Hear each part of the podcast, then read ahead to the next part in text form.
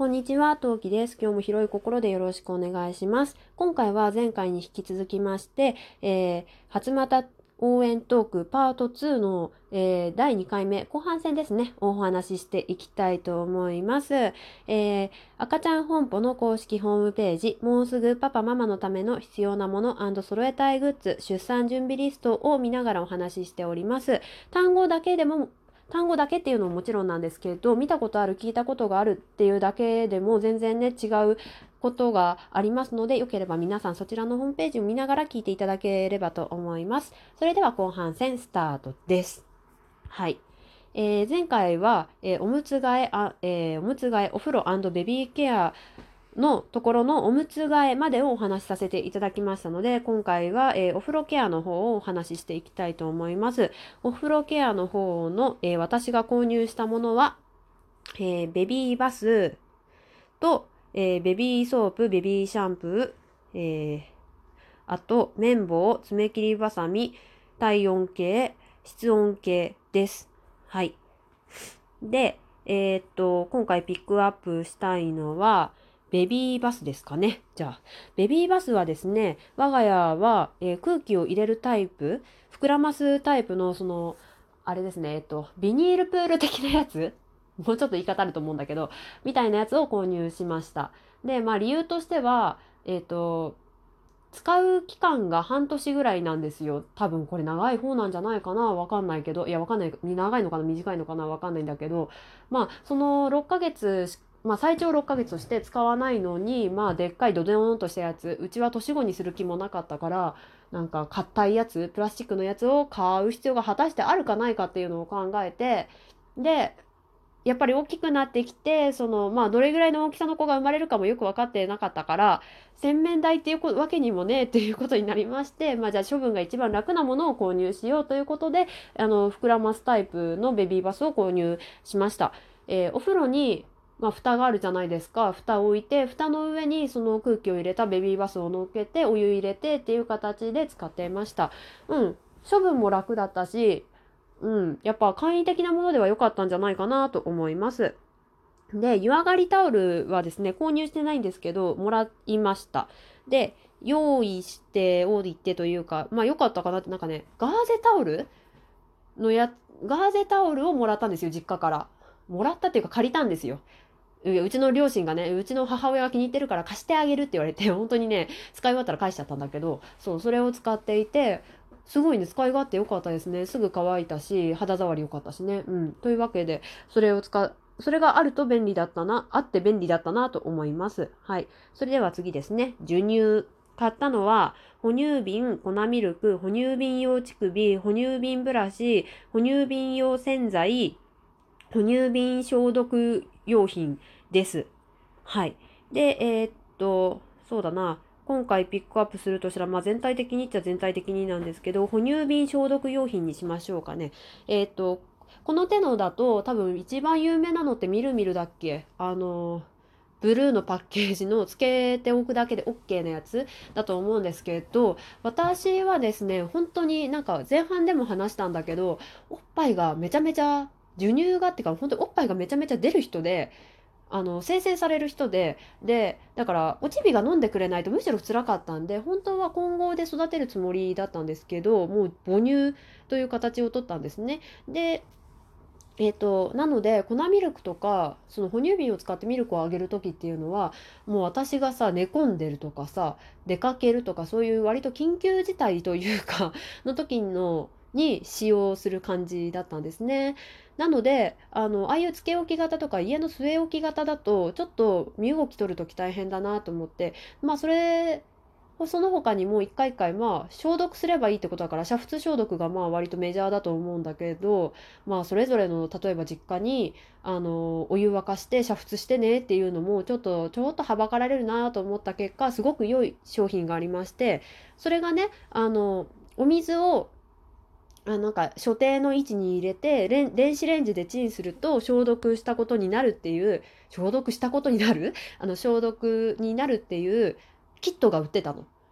キットが売っててでそれを購入してでそれにその哺乳瓶と,、えーと、乳首と,、えーと、粉ミルク？スティック用の粉ミルクを最終的にはよく使ったんだけどそのスティック用のスティックの粉ミルクをその何本か入れてでこれ何分間ここのここにお水入れて何分間あの何分間なんか電子レンジでチンしてねそうすると消毒になるよってメモを書いてであの両親とか預ける人に預けて出かけたりしてましたね。うんそれが一番手軽でしたね。やっぱ持ってく時にもかさばらなかった。かさばらなかったっていうか、その、すごい広い幅を使うってほどでもなかったし、それがで良かったかなって思います。はい。もしね、母乳で育てる人で、あの、哺乳瓶関係のことに悩んだらちょっと思い出してみてください。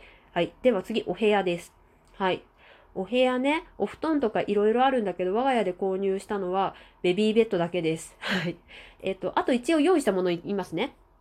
えー、布団セット、掛けカバー、フィッティングシート、キルトパッド、防水シーツ、タオルケット、ベビー枕、メリーなんですけど、今言ったやつは全部、あの、旦那の実家から、あの、いただきまして 初孫だからね、あの、いただきまして、その結果、我が家では購入ということには、購入はしてません。はい。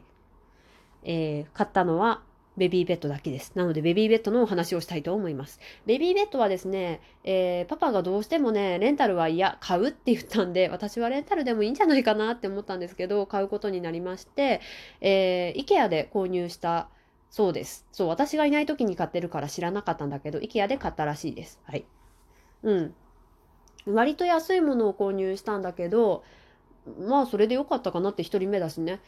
うん。でも1人目だからこそいらなかったかなとも思う。なんか例えば我が家犬を飼ってるとか、お兄ちゃんが、幼いお兄ちゃんがいるとかいうわけでもないんで、あの別にね、あの安全な場所を確保する必要があまりないので、なかったので、まあ、必要だったかどうかって言われるといらなかったかなって思わなくもないですね。今振り返れば。うん。と思います。まあ逆にそういったなんだろう。なんか理由がある人でどうしても安いものを購入したいっていう人は IKEA のベビーベッドを見てみるのもいかがでしょうかという感じですね。はい。さて、あと次、お出かけですね。えー、お出かけ、えー、か購入したのは、チャイルドシート、ベビーカー、抱っこ紐、また、えー、マザーズバッグ、えママコートは買ってないな。抱っこ紐ケープですね。を購入しました。えっ、ー、とね、チャイルドシートとベビーカーは両方ともピジョンのやつ買った気がするけど、ちょっとよく覚えてないです。すいません。はい。あの、詳しく聞きたい方はよければマシュマロなり、あの、ご質問いただければ、ちゃんと調べて回答させていただきたいと思います。はい。で、抱っこ紐もこれもよく覚えてないんだけど、ピジョンだった気がするな。ピジョンだったか、赤ちゃん本舗のオリジナルのやつだったか、どっちだったっけかな。緑のやつです。を購入しました。でも、抱っこ紐って正直流行り廃りがあるんですよ。うん。なんで、うん、あとね、すっごいね、あの、なんだろう。いろんな柄とかデザインがあるんで、自分の好みのやつを探せばいいと思います。うん。うん。だから流行りに乗って、でもすごいいろんなあのカラーリングもカラーバリエーションもあるんでまあそれの中から選ぶでもいいと思うし赤ちゃん本舗行って実際につけてみるのもよしというとこですね。であそうだあのねうちがあのつける時な購入した時こだわったっていうかそうあの試着した時なんですけど私はもうお腹が大きくなってからそれを買いに行ったんでお腹が大きい状態であの抱っこ紐を試着しても無意味だなって思ったんですよ。うん。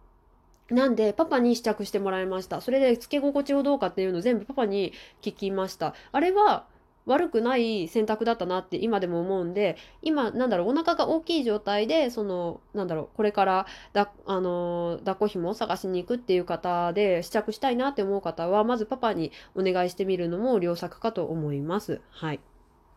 で、あと、抱っこ紐のケープは、ね、やっぱ必要だと思います。絶対いると思う。うん。冬でも夏でもいる、いります。で、うちは冬用はもうブオンブワンのなんだろう、ダウンみたいな感じの、あの、やつつけてて、つけてました。うん。で、それがね、下の方がなんかポケットになってて、で、足がね、うちのおちびはあの、靴下が嫌いで、で、もう履かせると泣いちゃうから、でも素足のわけにいかないじゃないですか。なんで、そのケープのその足を突っ込めるポケット部分に足入れて、移動してましたおかげさまで足が霜焼けになったりすることは全くなく、ね、ずっと暖かいまま過ごせたと思いますし夏は夏でえっ、ー、となんだっけ、えっと、その体感が2度だか3度だか下がるっていうその霊感のあるなんかケープをかけていたので涼しく過ごせたんじゃないかなって思います。はい。というわけで抱っこ紐のケープは必要です。春先とかのそのボワボワの毛布みたいなやつで暑い、でも夏用だとまだ寒いっていう時期はね、あの当時はね、今あるかわからないんだけど、当時はロングカーディガンっていうのが流行ってたんですよ。なんで、それをあのそれをおちびのとこまでぐるんぐるんに巻いて大きいサイズじゃあの自分のサイズより全然大きいの買っておちびをぐるぐるに巻いてでかなんか使ってました。うん。でもそれでちょうど良かったんじゃないかなって思う。だからコートは買わなかったけど今なら私はコートは買いますね。次の子生まれたらママコート買ってくれっておねだりすると思います。うん。はい。というわけで、えー、今回の、えーま、初股応援トーク、えー、2本、これで以上とさせていただきたいと思います。参考になったかな？どうかな？わかんないな。他の2人が私のね、カバーというか、カバーじゃないね。他の2人がね、素敵なトークを上げていただけてると思うので、ぜひともね、あの、そちらも参考にしていただければと思いますし、何かご質問がありましたら、マシュマロも一応設置しておりますし、ツイッターでね、ご連絡いただければと思います。もっとね、詳しい専門的な人もね、あの、ラジオトーク内にはたくさんいらっしゃいますし、うん、ご質問投げればきっと、ね、反応してくださると思いますので、頼れるところはどんどん頼っていきましょう。それでは今回もありがとうございました。次回配信でまたお会いしましょう。またね何名？